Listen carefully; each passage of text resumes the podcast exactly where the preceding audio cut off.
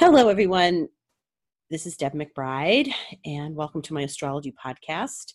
It is Sunday, the 26th of August, 2018, and I am broadcasting from beautiful Costa Rica, where we have a light rain happening right now. And uh, here we are with our astrological week ahead. And looking back a bit at the week we've just been through, I actually wish we could flush last week down the toilet. because it was a difficult week and for so many reasons. Um, the Mercury retrograde that went direct last Sunday, the 19th, is had brought up all sorts of stuff. So usually when Mercury goes direct, it shakes out things that were happening while it was retrograde. It brought out secrets. It you know things are revealed. Uh, the truth is revealed. And oftentimes mercury retrograde during the retrograde the truth is revealed but it can also happen that it goes direct and everything kind of collapses which is what happened last week. Um, so one of the things I want to bring up is the fact that Mercury went retrograde the day before the second eclipse. So it was July 26th and the eclipse was July 27th. And that was a particularly potent and powerful eclipse, as I have said in these last weeks and months. So what happened there was that Mercury did its job in the respect that it was you know collecting information and bringing us back to things and renewing and reviewing and reestablishing and reconnecting and reviewing and all sorts of stuff. And then when it came direct last week, it really just kind of shook out all of the information that had a lot to do with the eclipses. So two eclipses happened while Mercury was retrograde. The first one, the first one was before Mercury went retrograde, but it was in its shadow on the 12th of July. The second one was the 27th, and then the third one was August 11th. And all of those, those last two really all the information that was collected during that time and stuff that we were thinking about and sorting through and all all reached a peak um, this week. Now, in the United States, out in the global sphere of things, um, we know what was going on there on Tuesday because of all the news and the information that came forward um, as a result of the investigations going on not to belabor that because everyone knows about it and it's in the paper and you can read about it anywhere. Um, the thing is that that Tuesday, I believe that Mercury really started to move forward and it really started to, you know, when it stations, it doesn't do anything just yet. It's sort of stopped and then it gradually starts to move forward. And I think that's when the real forward movement began was tuesday because there were other things that happened that day and i got bombarded with emails and contacts and people talking to me about information that was revealed to them or not even necessarily information stuff they were processing from the eclipses surfaced for them and it could surface through a variety of ways a backache um, a headache a cold, something physical in the body. Um, it could have manifested in your life somewhere, you know, um, you lost your wallet, anything, stuff that was just sort of surfacing, stirred up all sorts of emotional upheaval, uh, really came forward on Tuesday, the 21st.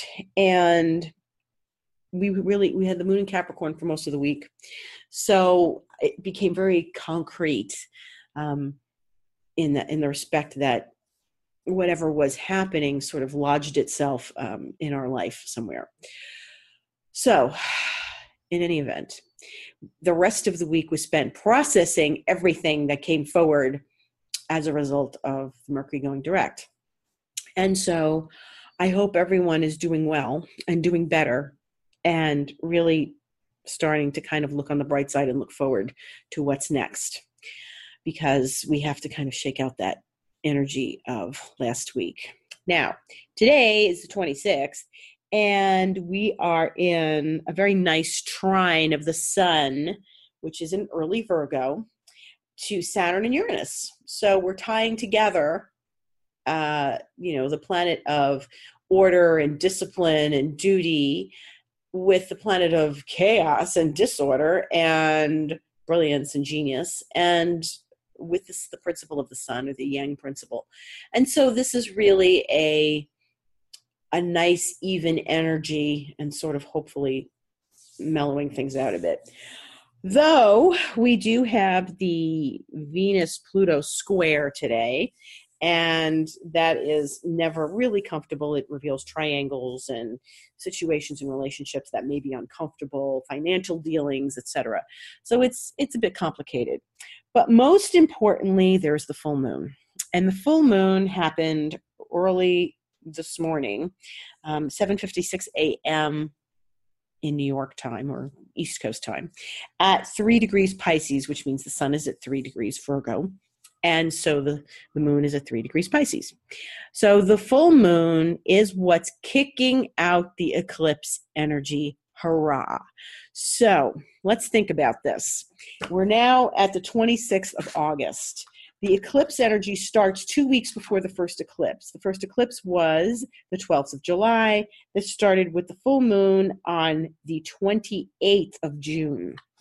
So this 28th of June eclipse till now, now this is long because we had three eclipses.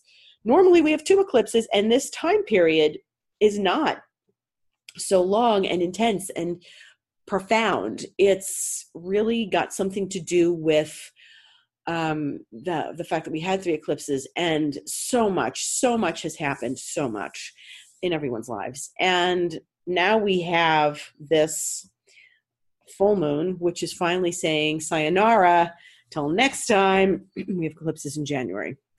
And thankfully, all of that is over.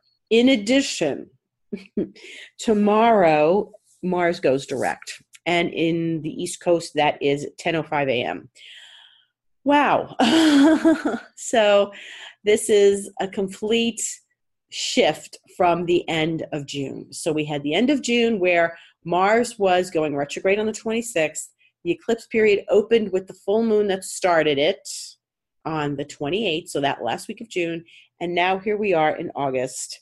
And, you know, we're having this profound move forward, thankfully, as the moon is in Pisces, as it's, you know, a sort of a healing moon, a healing place to be.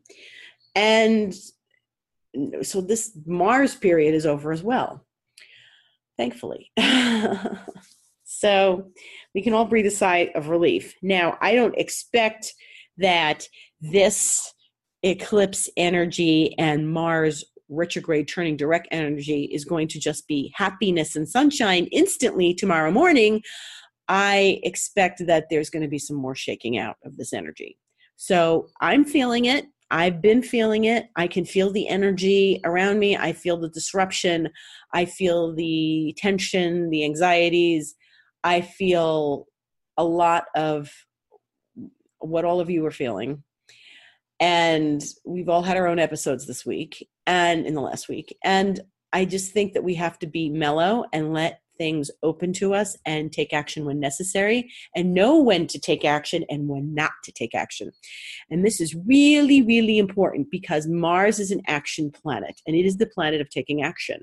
And we don't need to take action tomorrow morning at 10:05 a.m. So, if you were waiting to buy that new car, you might want to wait a couple days. if you were waiting to have that fight with somebody, you might want to wait a couple days. Um, if you were waiting to start a project, you know, you can start moseying on into that. But be easy with yourself, be gentle with yourself, move forward with yourself gently in a gentle place. The most important thing you can do is seek out where you are. So sit with yourself and the energy and understand what place you're in. Because so many times we just try to bang on ahead, just keep moving. And it's not always the case. It's not the right thing to do. And so the universe will let you know and your intuition will let you know how to move forward and when to move forward and when these things need to be sorted out. So and maybe none of that's going on in your life. Maybe you don't feel you need to start an argument or you need to have a confrontation or you need to buy a new car but maybe you just want to sit with this energy and see what surfaces. Because look, Mercury went direct on the 19th and the 21st. We got all sorts of information. So let's see what happens over the next couple days and how we're going to sort through this and how we're going to feel um, and feel it out these next few days. It's um, an interesting ride, that's for sure. So there's a lot of heavy energy still. And I think the combination of Mercury going direct last week and the combination of this full moon ending the eclipse period and Mars going direct, it was all sort of con- congealing in the last week. And I think that it's going to congeal some more this week. So you can take some time off. Those of you in the United States who have Labor Day weekend coming, I would hope you can take some time away and that that's going to be a lot more uh, satisfactory to you. Um, then we also have on Tuesday this week the last Mercury square Jupiter. So remember, there was a Mercury square Jupiter sometime in early July. Then Mercury went retrograde and Mercury squared Jupiter on the last eclipse on the 11th.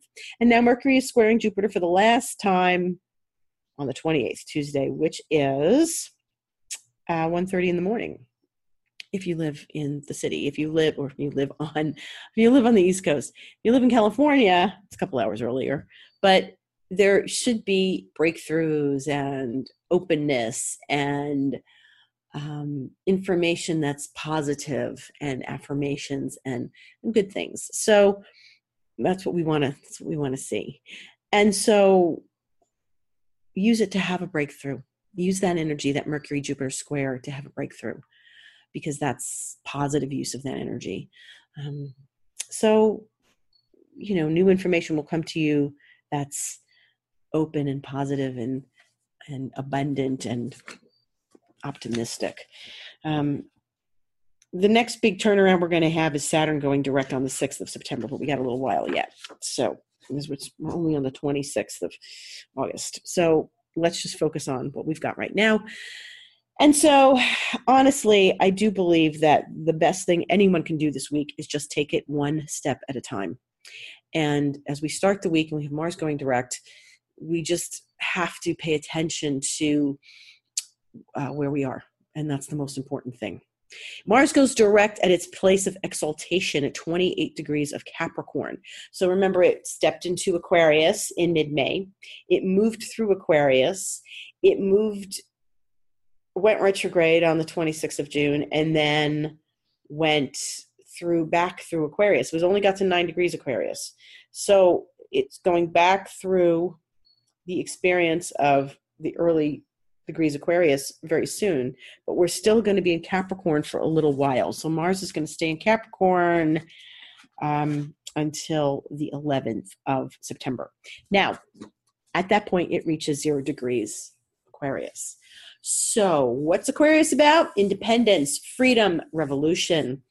Um, and one of the things that we need to be aware of is as we wind down this Mars retrograde is that Mars hasn't been retrograde in Aquarius since 1971. And so we're in a new phase of time in life and in being in this world. And what is where is Mars now? It's going direct at the end of Capricorn. We have something in astrology called famous points. And there are certain times in life that famous points are going to affect us, meaning that they are points in the zodiac where something stationed, went direct, stopped, um, landed when something major happened in the world. And so Aquarius revolutionaries and geniuses and and independence and freedom. Aquarius, we, we need to remember when Mars goes through Aquarius that we're fighting for an ideal. And in our independence and our freedom and our desire for those things and in our revolution of our life when we're trying to get confident and free with with mars we need to um, pay attention to the fact that we have two planets in Capricorn right now, and that's Saturn and Pluto. And we have Mars in Capricorn, yes, but those planets are not going to touch Mars like they did back in April. What's happening is we're getting we're getting next year, the, we're going to start getting Saturn and Pluto together in Capricorn, which is going to be very powerful and probably intense and maybe difficult for people. Eventually, a number of things are going to happen. After Capricorn comes Aquarius. So, what we're seeing now is the beginning of, you know, Mars going back into Aquarius. But since Mars made the retrograde in Aquarius, since Mars is going direct and then going to pass over that Aquarius again, it's going to hit those certain points in Aquarius for the third time.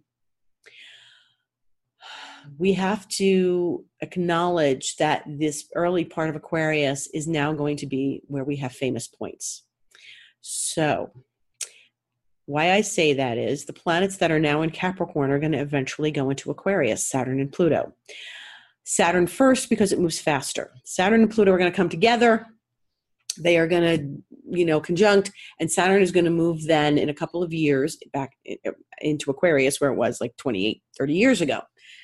Now, when it hits that zero degrees Aquarius point, it's going to be uh, with Jupiter. And Saturn and Jupiter are going to be together, together at zero degrees Aquarius. And Saturn and Jupiter only get together once every 20 years.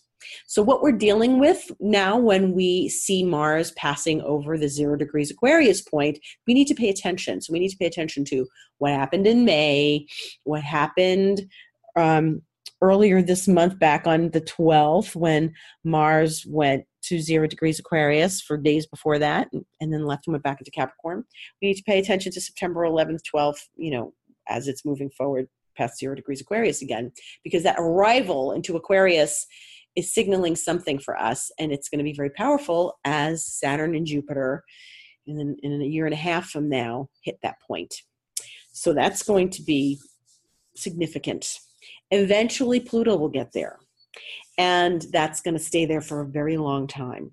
The last time Pluto was in Aquarius was the Revolution, the French Revolution.